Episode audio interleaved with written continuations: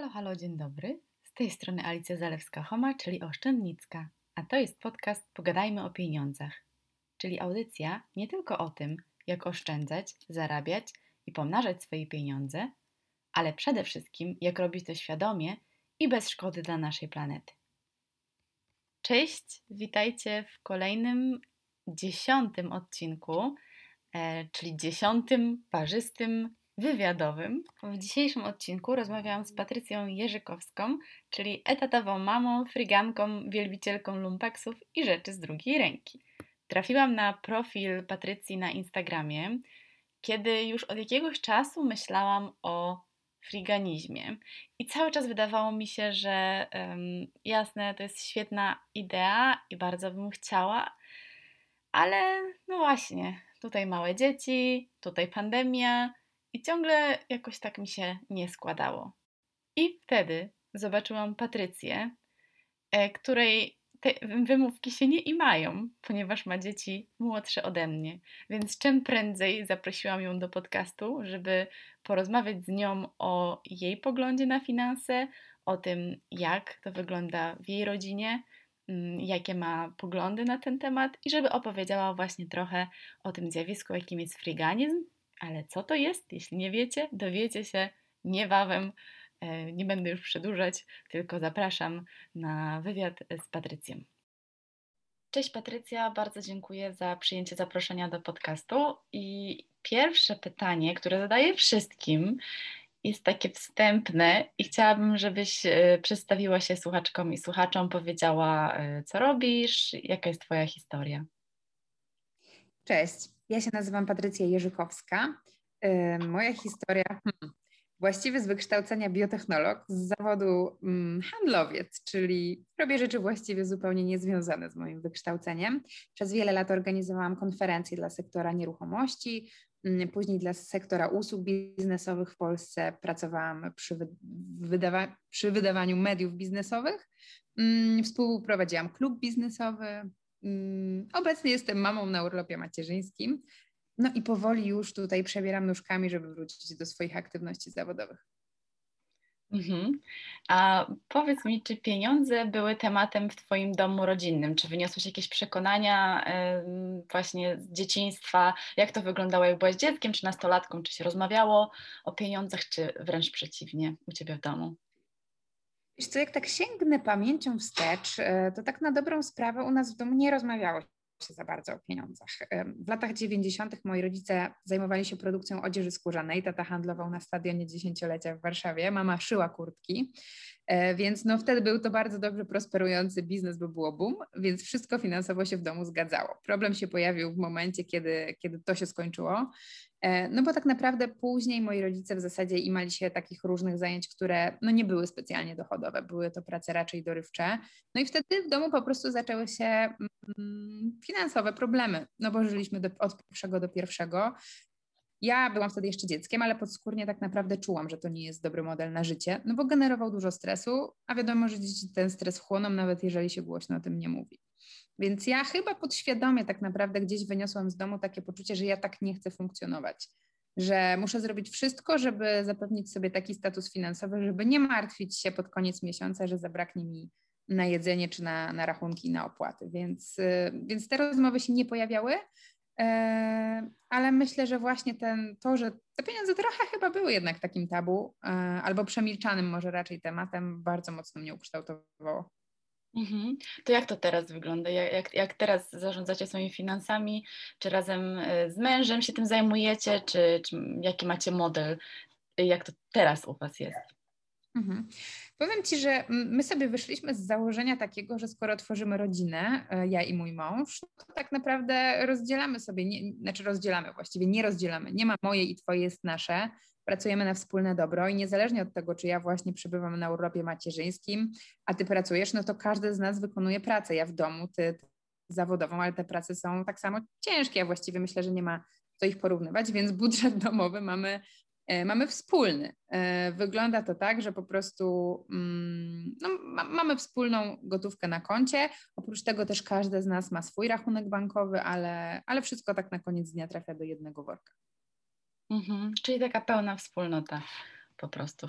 Wszystko wspólne, chociaż y, konta mogą być różne, ale to nie jest tak, wtedy... No, mhm. Myślę, że to jest tak naprawdę, u nas się to sprawdza. Myślę, każdy ma swój model, swoje podejście do życia i do, do tematu finansów na pewno.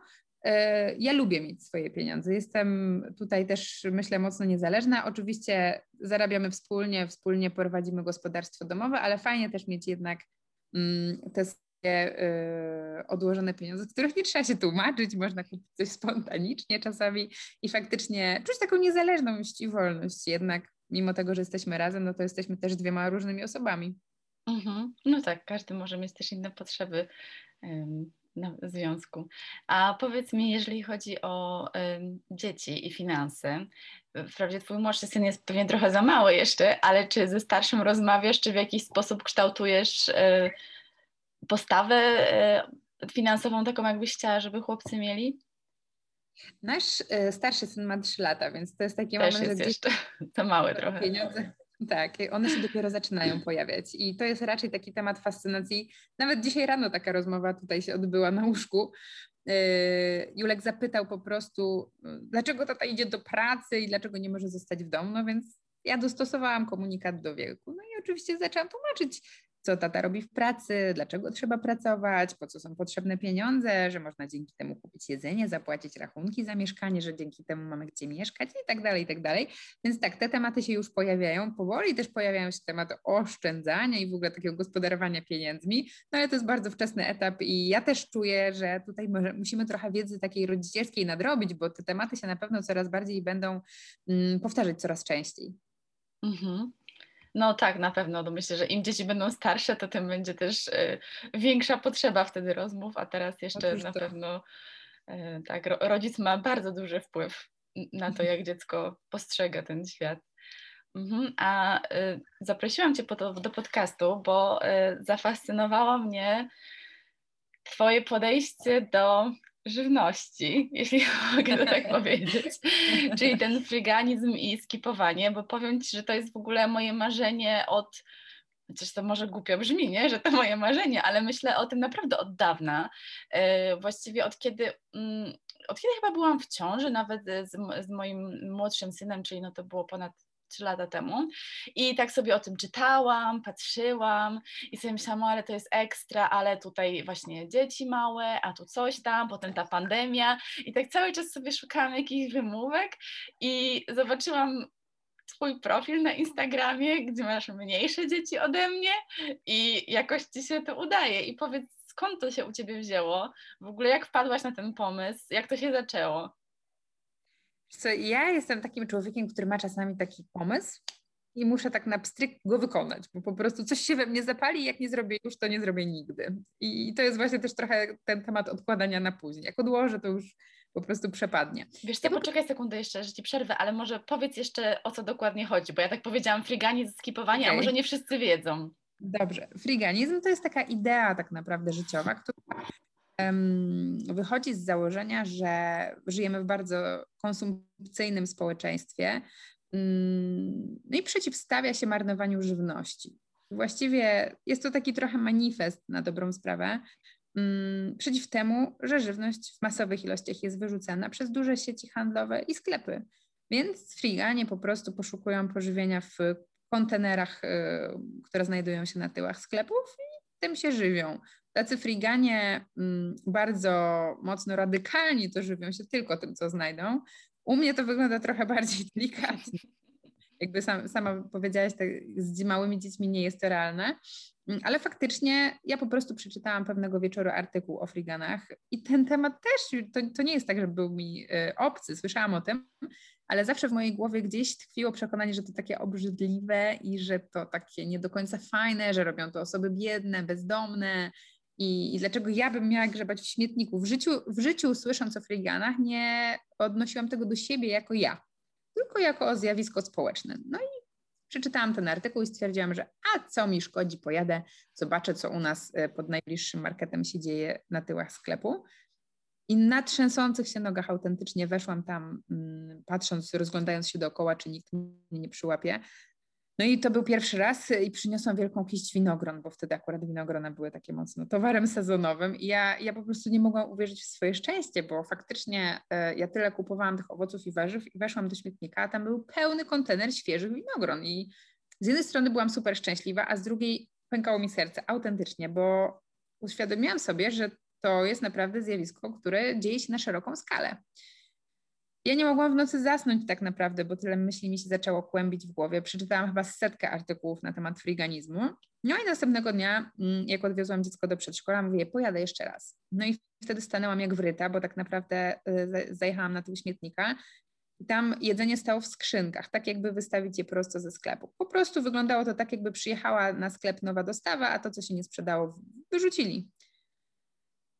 No i tak właściwie się ta moja przygoda zaczęła na początku e, tej drogi. No budziło to bu du duży mój taki niepokój wewnętrzny i, i serce mi pękało. Wiadomo, że teraz już po, po dłuższym czasie trochę do tego przywykłam. To pewnie źle brzmi, ale to jest trochę jak z pracą lekarza, który ma taką znieczulicę po iluś latach na pacjentów. Trochę jest też z tym friganizmem, że im dalej w las, tym już mniejsze wrażenie to na nas robi, aczkolwiek bardzo duże robi nadal na otoczeniu.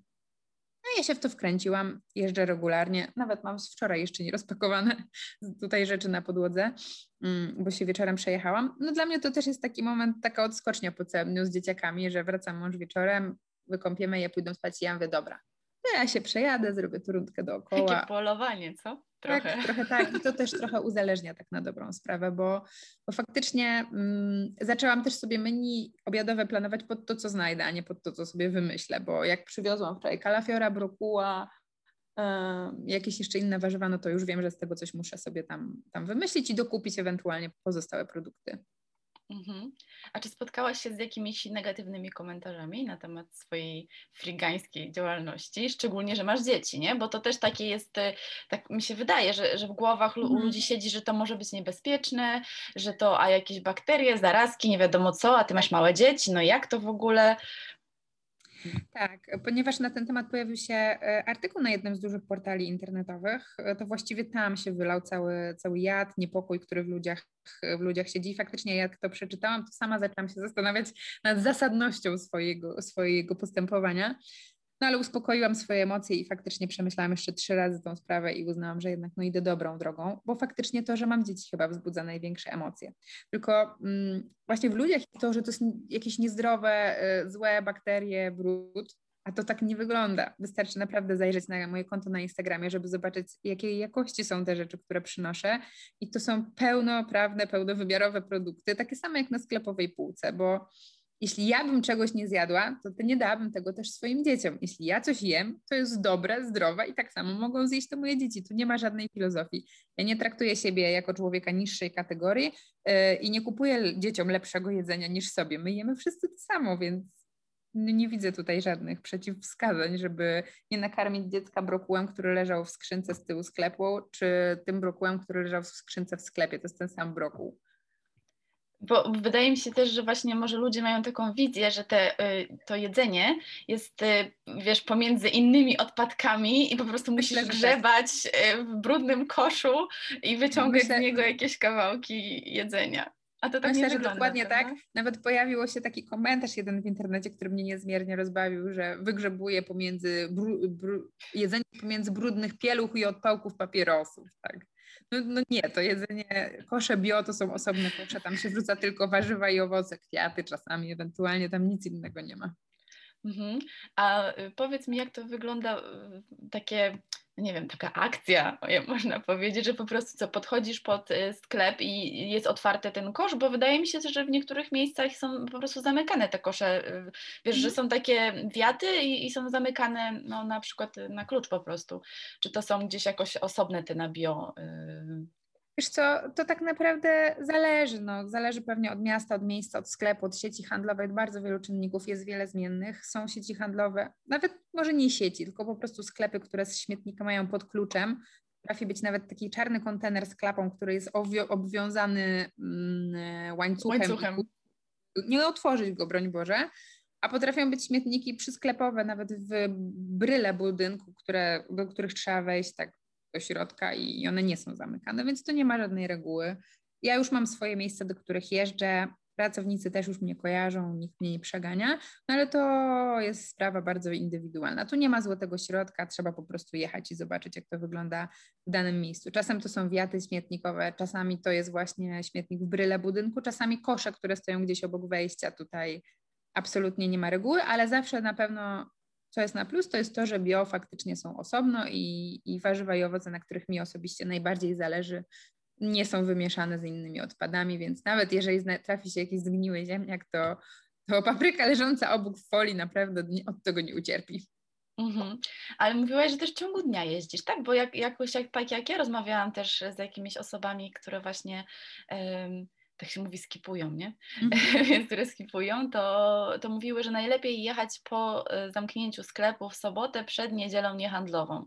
Ale mówiłaś, mm. że też jak odstawiasz dzieci do przedszkola, czy starszego do przedszkola, to. Yy, Wiesz co, ja jakby nie mam reguły. Czasami mm. jest Przejeżdżam, akurat jestem sama, mam 10 minut wolnego, więc a zajadę, bo coś potrzebuję na obiad, mówię, zobaczę, co tam, co tam wyrzucili, więc jakby Kwestia tego, że się jeździ po zamknięciu, to jest chyba raczej to, żeby faktycznie nie trafić na pracowników, bo nie wszyscy są przyjaźnie nastawieni i, niektórzy mają z tym ogromny problem.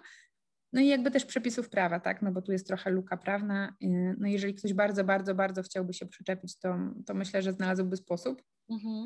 W praktyce ja to troszeczkę porównuję do takiego tematu, jak pan, który zbiera puszki po, po, po napojach i no, też można powiedzieć, że on je kradnie ze śmietnika, tak też można wezwać policję i, i powiedzieć, że on okradł sklep. No to tak samo Okradł jest, śmietnik po prostu. Tak, śmietnik. Mm, no i to jest ten sam case, co z friganizmem, tak na dobrą sprawę pod kątem prawnym, bym powiedziała. No ale chyba nikomu z nas nie przyszło nigdy do głowy, żeby wezwać policję do pana zbierającego złom.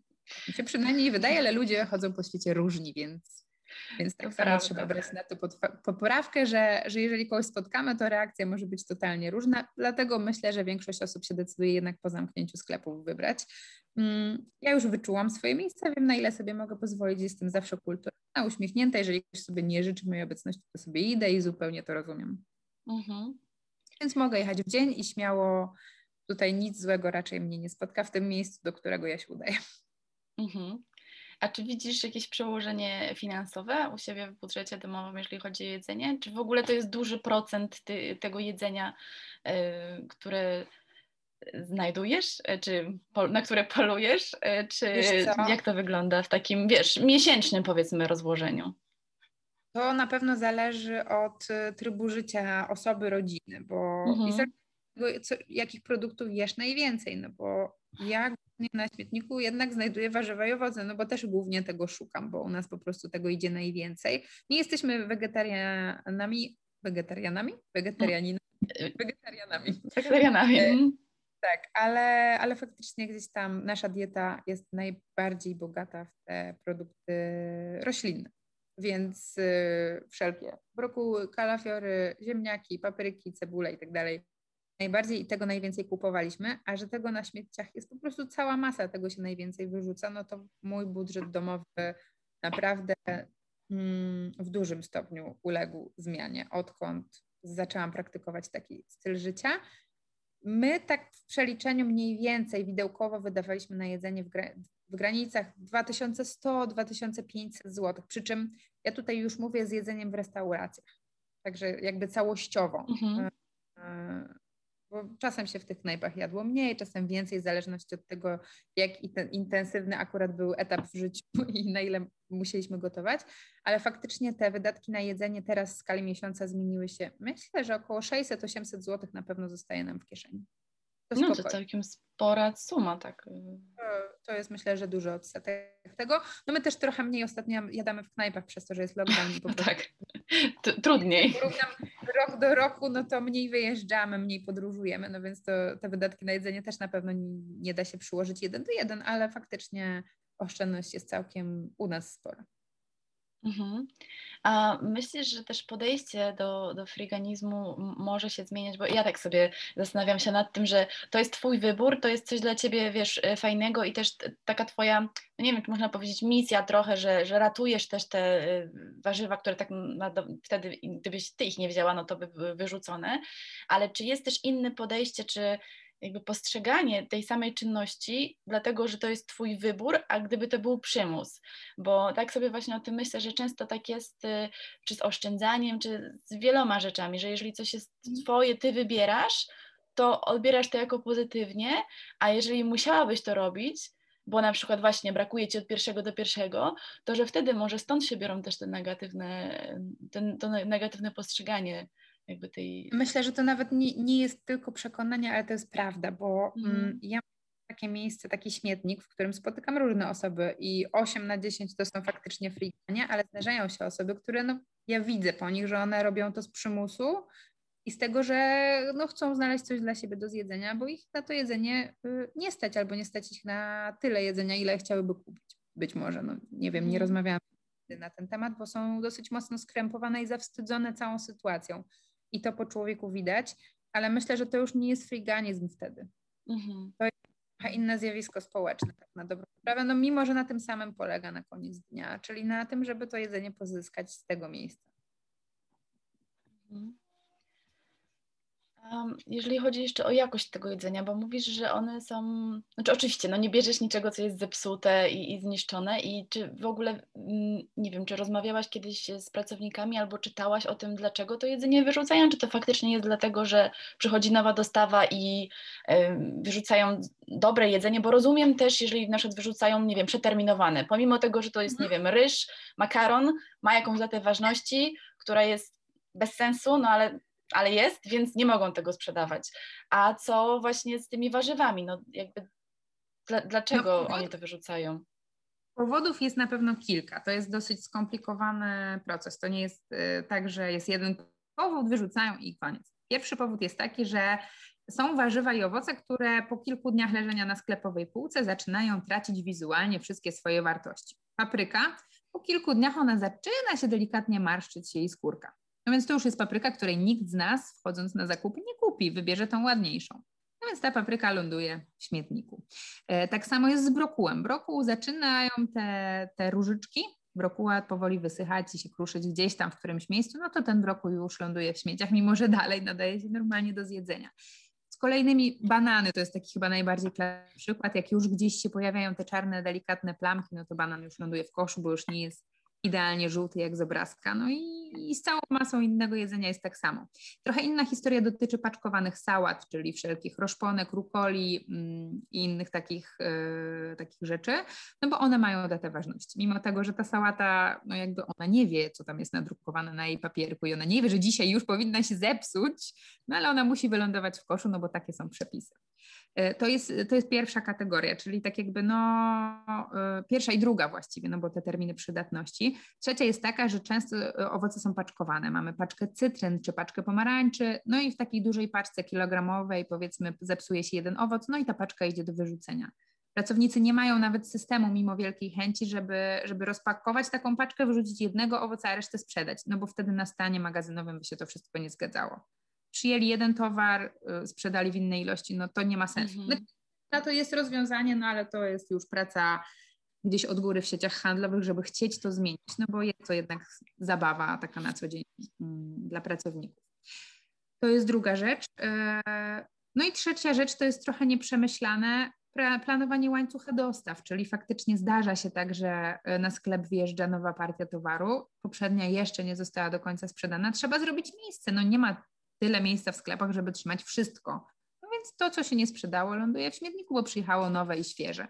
No więc tu się nakłada bardzo dużo rzeczy. To, co jeszcze ja zauważyłam teraz w pandemii, no nie mam też porównania wcześniej, bo wcześniej tego nie robiłam, ale, ale chyba tak jest, że jeżeli ktoś z nas w sklepie zapakuje sobie warzywa do tej foliowej torebeczki, ale finalnie ich nie weźmie i nie kupi, tylko zostawi gdzieś na półce, to te warzywa nie zostaną rozwiązane i wrzucone do warzyw, tylko zostaną wyrzucone, bo bardzo dużo takich reklamówek spotykam. Faktycznie tak jakbyśmy zważyli sobie, zawiązali, mm.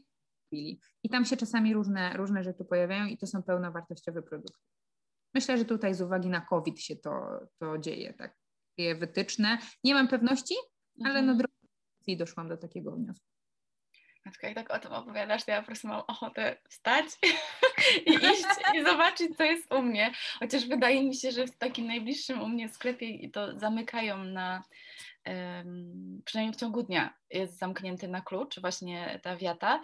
Nie byłam jeszcze y, wieczorem nigdy. Zobaczyć. czasem jest tak, że jest kłódka na sklepie albo wydaje nam się zamknięta, ale trzeba sprawdzić, bo czasem jest ta kłódka założona, ale nie jest zapięta, więc, więc trzeba po prostu podejść i zobaczyć, czy drzwi są otwarte, jeżeli ktoś chce spróbować. Mm, aczkolwiek no, moją misją nie jest tutaj teraz y, organizowanie pospolitego ruszenia na śmietniki. Myślę, że jeżeli ktoś chce, to znajdzie sposób i znajdzie drogę.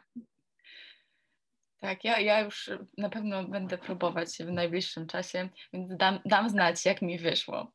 Połowa sukcesu to zobaczyć, znaleźć miejsce, w którym faktycznie ten śmietnik jest otwarty, a później już tylko zaglądać regularnie i zawsze, ale to zawsze, niezależnie od tego, co tam zostaniemy, zostawić po sobie porządek.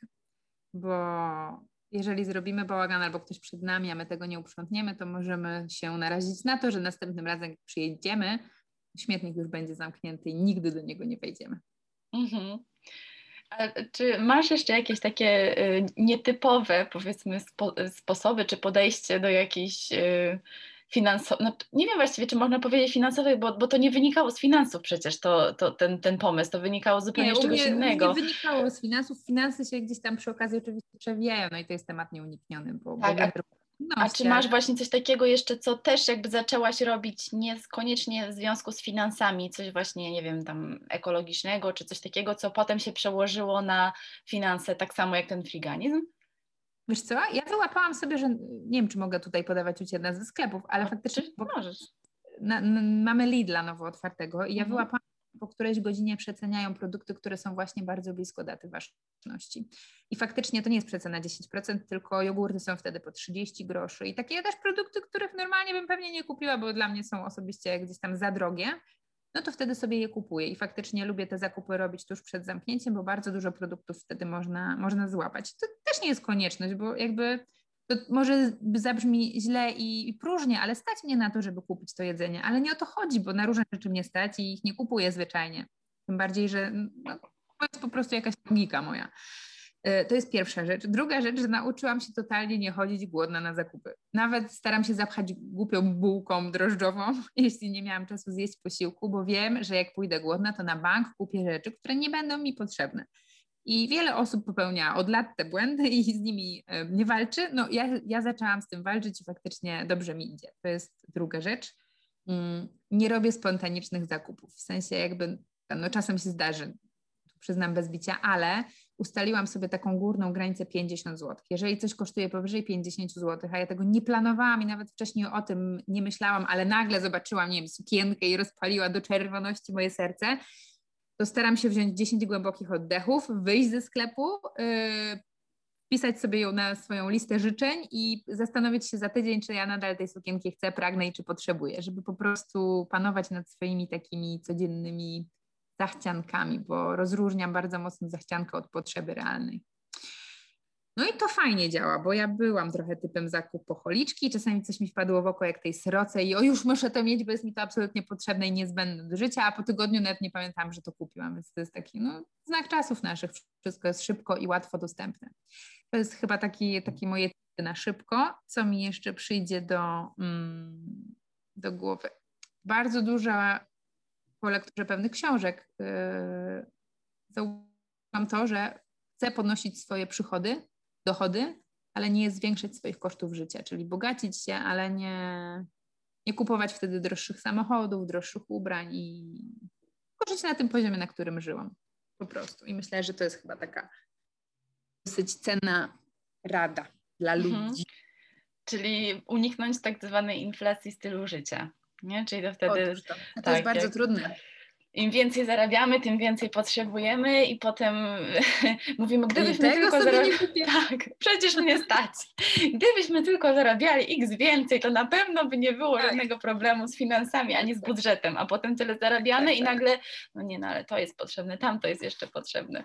Także... A jeszcze nie mam takiego odkurzacza, mam dwa inne, ale ten będzie na pewno najfajniejszy. Ale wiesz, brzmisz jak, znaczy tak, że bardzo porządnie zarządzacie tymi finansami bardzo świadomie i że e, no tutaj te pułapki powiedzmy dzisiejszego świata wcale się was nie mają, że już e, tak e, bardzo świadomie podchodzicie do swoich finansów.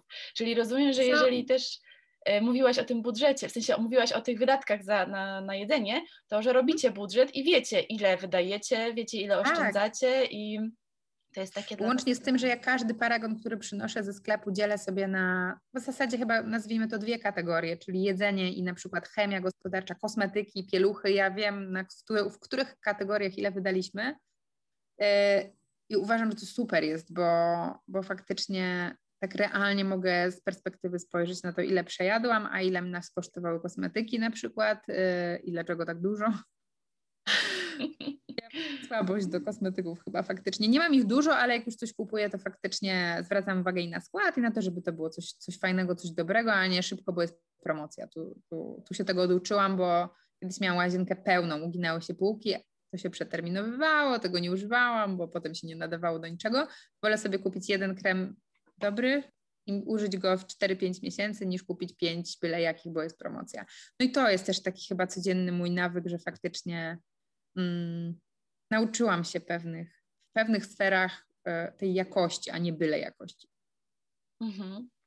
A e, czy macie jakąś e, kwotę, którą odkładacie na inwestowanie? Czy robicie też w, w tym kierunku jakieś ruchy? Wiesz co, u nas jest trochę tak, że my mamy zawody, ja jestem handlowcem, więc moje wynagrodzenie zazwyczaj jest prowizyjne. Zdarzy się miesiąc, że wpadnie duża suma gotówki na konto, zdarzy się taki, że wpadnie, nie wiem, te 3000 i no i trzeba się też nauczyć e, w takim systemie żyć. Nie, to nie jest na pewno styl życia dla każdego. Mój mąż tak samo. Łukasz robi produkcje filmowe, telewizyjne, no więc też jest to wynagrodzenie prowizyjne od ilości zrealizowanych odcinków na przykład. Mhm. Rzeczy nie jesteśmy w stanie jakby miesiąc w miesiąc odkładać sobie takiej samej kwoty. E, znaczy mamy takie minimum, które co miesiąc musimy odłożyć i, i, i to sobie e, przechodzi na inne konto. Mm, kiedyś na lokatę, teraz z lokatami jest dosyć śliski temat, więc po prostu na konto. E, no i mamy ustalone tak, że jak mamy tylko jakąś nadwyżkę, to tak naprawdę może część ląduje oczywiście na koncie oszczędnościowym, ale część po prostu nadpłacamy sobie kredyt, no bo myślę, że to jest taka najbardziej rozsądna forma e, gospodarowania nadwyżkami finansowymi dla nas na chwilę obecną. No i mhm. najbardziej tak, to, to, to, też się zgadzam w dzisiejszych e, czasach. E, tego, jak wygląda oprocentowanie wszelkich instrumentów e, finansowych, to chyba faktycznie do nadpłacanie kredytu. Nie wiemy, jak długo to potrwa, więc trzeba korzystać. Jest to fajnie. Tak, to myślę, że to jest najlepsze rozwiązanie, to rzeczywiście zgadzam się. Jeszcze wracając do Twojego pytania, co, co taki było moim life changerem. Słuchałam kiedyś właśnie chyba w podcaście, czy przeczytałam, już nie pamiętam. W każdym razie informacja wryła mi się w głowę. Chyba Michał Szafrański o tym kiedyś opowiadał. E, co zrobić z 500 plus? I o ile oczywiście są rodziny, których po prostu e, no, jest to zasila budżet domowy z miesiąca na miesiąc, to są też rodziny, które zastanawiają się, co z tym zrobić, jak to ulokować, jak zainwestować czy odłożyć. I właśnie w tym podcaście chyba mm, Michał powiedział o tym, że, że najbardziej rozsądną formą jest nadpłacanie kredytu za te pieniądze. I dla mnie to było takie, wow, przecież to pieniądze mojego dziecka. zabierasz? Jak to zabieram? Ale później jak ochłonęłam, bo wiesz, to jest taka pierwsza reakcja na coś, co ci nie leży. Jakiś temat y, ktoś poruszył, co, który jest dla ciebie niewygodny, albo wiesz, że ma rację, ale bardzo nie chciałabyś tego robić, e, no to pierwsza reakcja to jest reakcja obronna, u mnie było tak samo. Później jak to przemyślałam i usiadłam z kalkulatorem i przeliczyłam, to stwierdziłam, że to się naprawdę super opłaca, bo na każdej nie, 100 zł zarabiam ileś dziesiąt kolejnych dzięki temu, że spłacam kredyt, więc finalnie myślę, że to też jest fajna opcja, e, słuchanie innych mądrzejszych od siebie. Tak, też się zgadzam, Boże, to wszystkim się zgadzam, co mówisz, ja tak ostatnio po prostu. Bardzo fajne te rzeczy opowiadałaś, e, te swoje pomysły e, na właśnie jakie macie na, na oszczędzanie, czy też na takie mądre zarządzanie swoimi finansami. A czy masz jakąś taką rzecz, która no, była takim po prostu um, takim momentem, aha, wiesz, w finansach coś, nie wiem, czy jest w ogóle coś takiego, jednego albo kilka rzeczy, które faktycznie tak bardzo, bardzo zmieniły Twoje podejście albo z tego, co było wcześniej, czy, czy w ogóle jakiś taki, wiesz, taki game changer, nie wiem, jak się mówi, ale myślę, że wiesz, o co mi mhm. chodzi. Tak, wiem. Mm, wiesz co, no ja ogólnie dużo książek przeczytałam. Mnie bardzo w, swojego czasu wciągnął temat rynku nieruchomości. No myślę, że dzisiaj też ten świat wygląda trochę inaczej niż jeszcze rok temu, jak każda dziedzina naszego życia. e, ale jednak nieruchomości mnie bardzo zapaliły. Jak to, jak zobaczyłam, mm, jakie dochody mogą generować mieszkania e, kupowane i sprzedawane po remoncie, jakie dochody mogą generować mieszkania wynajmowane, e, co to jest dochód pasywny, jak pieniądz rodzi pieniądz. To mnie strasznie wkręciło i zafascynowało i faktycznie mieliśmy taki ambitny plan z moim mężem, żeby za 15 lat zostać rentierami. E, ja zaszłam w ciążę, więc wszystko się rozsypało jednak mieć swoje mieszkanie, a nie y, żyć gdzieś kątem ze znajomymi. No i, no i trochę nam się tutaj ten plan ukrócił, ale jakby chcemy wrócić na tą ścieżkę i faktycznie w tej nieruchomości inwestować, jeżeli finanse nam pozwolą. Mm, na mnie chyba największy wpływ, taki na zasadzie jakbym dostała tego y, takiego przybłysku świadomości, wywarła taka książka, którą przeczytałam, Bogaty ojciec, biedny ojciec. Mhm. I tam ma. Wiele osób pewnie powie, że tam nie ma nic jakiegoś rewelacyjnego, ale dla mnie to był taki game changer.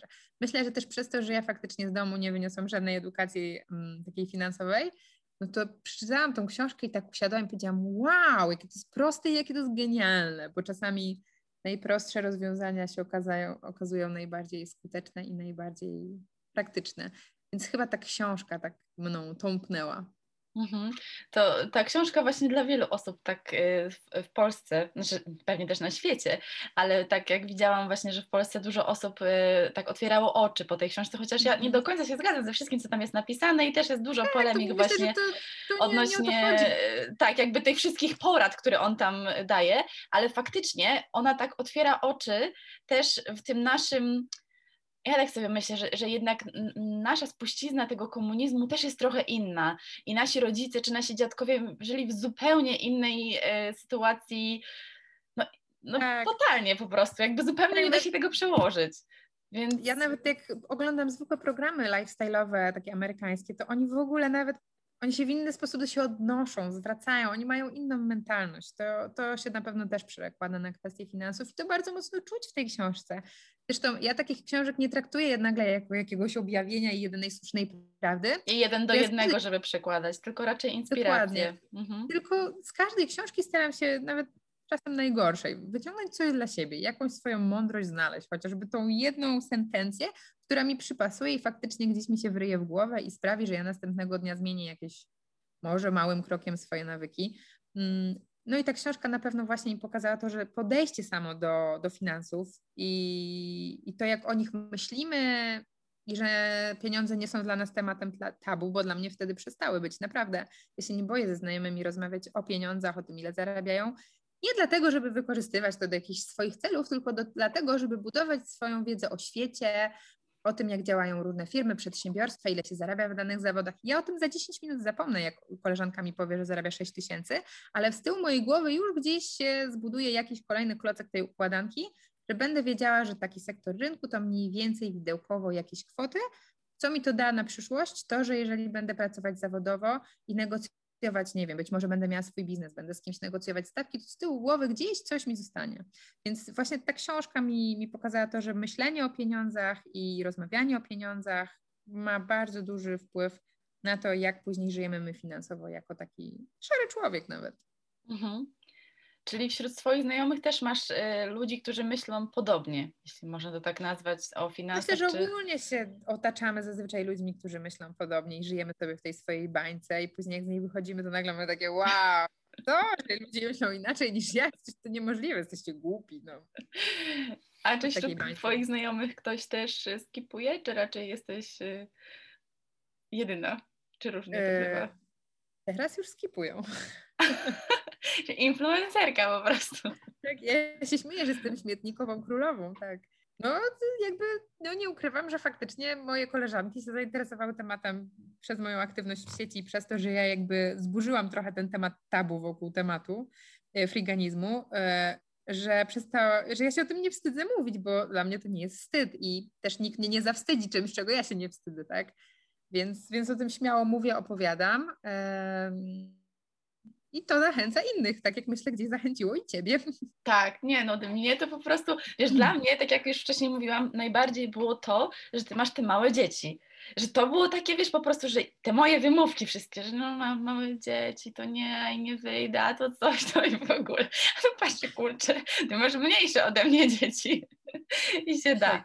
Więc, no ale myślę, że to właśnie bardzo do, dobry PR robisz, jeśli tak mogę to nazwać, temu, że tak jak powiedziałaś, że się tego nie wstydzisz, że pokazujesz to jako coś pozytywnego, no i odczarowujesz trochę to, to właśnie, że to nie jest tak, że się, jak już wcześniej rozmawiałyśmy, grzebie w śmietniku pomiędzy papierosami i brudnymi pieluszkami, tylko że to jest no prawie tak jak w sklepie, tylko że obok sklepu. Z tyłu.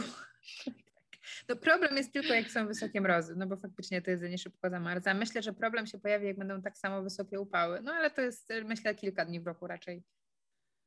Mhm. No i, no i tyle. Jasne. Słuchaj, bo moje ostatnie pytanie miało być o tą książkę, no ale już powiedziałaś, że ten bogaty ojciec, biedny tak. ojciec. Chyba, że masz jeszcze, jeszcze jakąś. No i tu pewnie też nie będę zaskoczeniem, że finansowy ninja bardzo mocno gdzieś tam mnie utwierdził w moich przekonaniach, poukładał mi w głowie różne rzeczy, o których myślałam, ale nie potrafiłam tych myśli zdefiniować. I myślę, że to w ogóle powinien być podręcznik obowiązkowy dla, dla nastolatków już tak na dobrą sprawę, bo on y, komuś, kto już ma pojęcie o finansach i robi od lat budżety domowe i zarządza dobrze swoim budżetem, to tutaj nie będzie game changerem, ale właśnie dla osób, które dopiero wchodzą w temat, to myślę, że to jest taki must have i pozycja numer jeden, żeby sobie uporządkować wiedzę i dowiedzieć się w ogóle, jak to wszystko działa. Mhm. To ta książka by, by działa jako, jako właśnie taka wiedza podręcznikowa i książkowa. Tak, zgadzam się. Bardzo dobra książka, właśnie bardzo y, w ogóle też fajnie napisana, y, bo y, też ja oczywiście czytałam, no i dalej czytam bloga Michała, ale jednak książka, po prostu redakcja zrobiła taką robotę. Uważam, że jest świetnie napisana, bardzo naprawdę takim fajnym językiem prostym. Każdy ją zrozumie. Tutaj, tak, tutaj tak. nawet myślę, że gdybym dają mojej babci, to moja babcia też by to zrozumiała. Tak, i właśnie i, tak jak mówisz, różny zakres wiekowy, także i dla nastolatka, i dla dorosłych, i dla ludzi, którzy tak. y, mają pojęcie jakieś o, o finansach już, i, a dla takich, co zupełnie są laikami, także tak, Myślę, się. że to jest taka pozycja numer jeden i obowiązkowa w każdej bibliotece. Tak bym sobie życzyła, żeby, żeby tak to wyglądało i łatwiej by się też dyskutowało z naszym społeczeństwem, gdyby każdy taką podstawową wiedzę posiadał wiedział skąd się biorą pieniądze, co robią, powodują, czego nie powodują i zarówno w budżecie domowym, jak i w budżecie naszego państwa. To, to myślę, że też... Tak, chociaż o tym to chyba powinno być jeszcze bardziej rozszerzone właśnie o tym budżecie państwa i o tym, że państwo um, nie daje. Nie ma swoich od, pieniędzy. Od siebie, bo nie ma. No, ale tak. to, to myślę, że to w kolejnych krokach faktycznie gdzieś tam podstawą jest ta, ta wiedza z finansowego ninja, która... Tych finansów osobistych, mm, prawda? Że Dokładnie. Do, do, tego, żeby zacząć, zacząć od siebie. Wiesz, żyjemy, żyjemy w kraju, e, Alicja, w którym e, bardzo wielu ludzi nie wie, ile zarabia. E, mam przykład w bliskiej rodzinie, gdzie po kilkudziesięciu latach pracy pytamy się takiej osoby, jaką ma pensję. Ona mówi, że w sumie to nie wie, musiałaby się dopytać w kadrach, bo, bo dokładnie to ona nie wie. Już nie mówiąc o kwotach brutto, netto i innych tematach, ale faktycznie pierwszy raz, jak się z tym spotkałam, miałam szok. Później się okazało, że dużo osób ze starszego pokolenia tak naprawdę dokładnie nie wie, ile tam na to konto wpływa. No coś tam wydają, coś tam nie wydają, coś tam odkładają, ale tego nie liczą. Tak, ja wprawdzie w moim otoczeniu się z tym nie spotkałam, ale miałam ostatnio rozmowę mm, też z jedną gościnią i ona dużo mówi też o podatkach u siebie.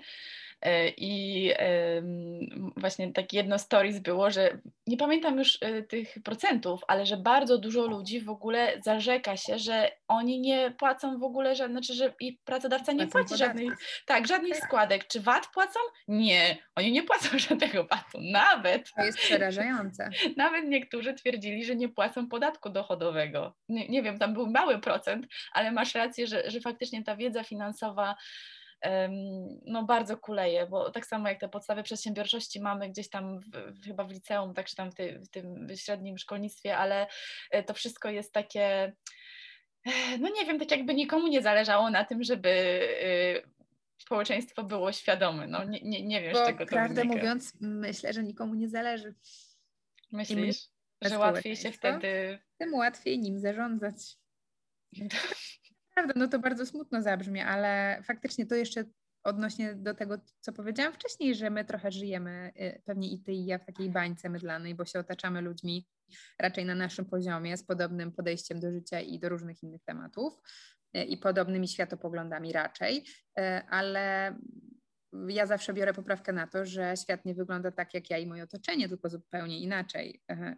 Mm, no i no wiesz, tak... myślę, że te ostatnie wydarzenia to pokazały y, w Polsce, jak na przykład czy wybory prezydenckie, czy też te, te wszystkie ostatnie czarne marsze, że faktycznie w pewnych grupach to było jakby oczywiste i, i jakby takie naturalne, po czym okazywało się, że mm, nie wszyscy tak myślą tak. i faktycznie. Znaczy, I w zasadzie którego tematu takiego trudniejszego nie dotkniemy? Czy to są kwestie właśnie e, finansów, czy to są kwestie aborcji, czy to są kwestie wiary, czy podejścia do wychowania wychowywania dzieci tego, że się nie daje klapsów. Mhm. Dla mnie tak oczywista oczywistość i w ogóle nie ma tu o czym gadać przecież, a później się okazuje, jak wychodzę z tym tematem, nawet na swoim Instagramie do ludzi, że nagle jest wielkie wow i otworzyłaś mi oczy, ja nie miałam o tym pojęcia i dla mnie to jest za każdym razem taki sam szok, że jak można tego nie wiedzieć, no ale, no ale no, tak wygląda świat, no i tego, ja się staram małymi krokami to zmieniać i zasiewać te ziarenka w dziewczynach, no bo u mnie na Instagramie jest 98, 99,8% moich obserwatorek to są kobiety. Staram się zasiewać te ziarenka w różnych kwestiach, no bo ja nie jestem ani ekofrikiem, ani jakimś takim radykałem w żadnej materii, myślę. E, no ale poruszam te tematy światopoglądowe, czasem finansowe, czasem dotyczące wychowywania dzieci czy, czy innych kwestii. Mm, I tak zasiewam takie ziarenka i, ma, i widzę, jak one kiełkują. Nie we wszystkich na pewno, ale jak kilka osób mi się uda przekabacić na tą jasną stronę mocy, to jest dla mnie super satysfakcja. No to trzymam kciuki, żeby tych ziarenek kiełkujących było jak najwięcej. Um, Bardzo dziękuję. Powiedz, słuchaj, gdzie Cię można znaleźć? Bo na Instagramie prowadzisz profil? Tak, profil pod nazwą Kids Busters. Mm, z Instagrama można trafić na mojego bloga o tym samym tytule, właściwie głównie tam w tym momencie. A co życie przyniesie, to zobaczymy. Super, dziękuję Ci bardzo za rozmowę i mam nadzieję, że będzie przemiło. Mam niezwykle nadzieję, inspirująca. Z tej, naszej, z tej naszej dzisiejszej pogadanki, że ktoś e, zaczerpnie też jakieś ziarenko dla siebie i, i ono zakiełkuje. Tak, jeśli ktoś z Was e, właśnie zacznie skipować po tym, albo chociaż spróbuje e, po tym odcinku, to dajcie znać. Możecie nawet zrobić też zdjęcia. To tak, ja dostaję naprawdę nie ma dnia, żebym nie dostała zdjęć e, tego, co dziewczynom udało się tam złowić, więc zawsze mnie to gdzieś tam cieszy w serduszku. No, bo to wspaniała sprawa. Dzięki, do usłyszenia, cześć. Do usłyszenia powinnam powiedzieć, że mam nadzieję, że wywiad Wam się podobał, no ale właściwie to chyba jestem przekonana, że podobał się, bo był po prostu rewelacyjny. I ja wiem, że ja o każdym moim wywiadzie mówię, że był niezwykle inspirujący, no ale co ja poradzę, że zapraszam takich wspaniałych gości, czy właściwie gościnie, które mają tak wiele ciekawych rzeczy do opowiedzenia, od których możemy się tylu rzeczy nauczyć i zainspirować. No i oczywiście wcale nie trzeba mieć konta na Instagramie czy być w sieci, żeby pogadać ze mną o pieniądzach w podcaście. Jeśli macie ochotę, chcecie podzielić się swoją historią, swoimi przemyśleniami, jakimiś pomysłami na usprawnienie naszych finansów, czy po prostu pogadać, to dajcie znać. Możecie odezwać się do mnie na Instagramie, gdzie jestem jako oszczędnicka, lub też na Facebooku, no albo oczywiście napisać maila na alicjamałpaoszczędnicka.pl. No i tak jeszcze na koniec, to oprócz tej książki e, Michała, Finansowy Ninja, która jest uważam świetna, polecam też e, bardzo serdecznie moją książkę, czyli Finanse domowe krok po kroku. I właściwie to mm, nie jest taka książka, wiecie, elementarz z dużą ilością tekstu do przetrawienia, e, czy też jakichś takich opisów przydługich. To jest ta moja książka Finanse domowe krok po kroku to jest po prostu taki zeszyt ćwiczeń, e, gdzie robiąc po kolei e, dane ćwiczenie, po prostu e, układacie swoje finanse, usprawniacie je, no i też układacie sobie w głowie. Książki nie ma na razie papierowej. Miałam plany, że w marcu będzie kolejna, kolejne wydanie, ale niestety czasowo mi się to nie spięło. E, jednak cały czas można kupić e-booka w formie PDF, e-book i Mobi, także jeżeli jesteście zainteresowane lub zainteresowani, to wskakujcie do czynnickiego sklepu. Zachęcam oczywiście też do poczytania opinii innych. No i trzymam kciuki za Wasze finanse. No, wszystkiego dobrego, zdrowia przede wszystkim, dobrego dnia i słyszymy się niebawem. Cześć!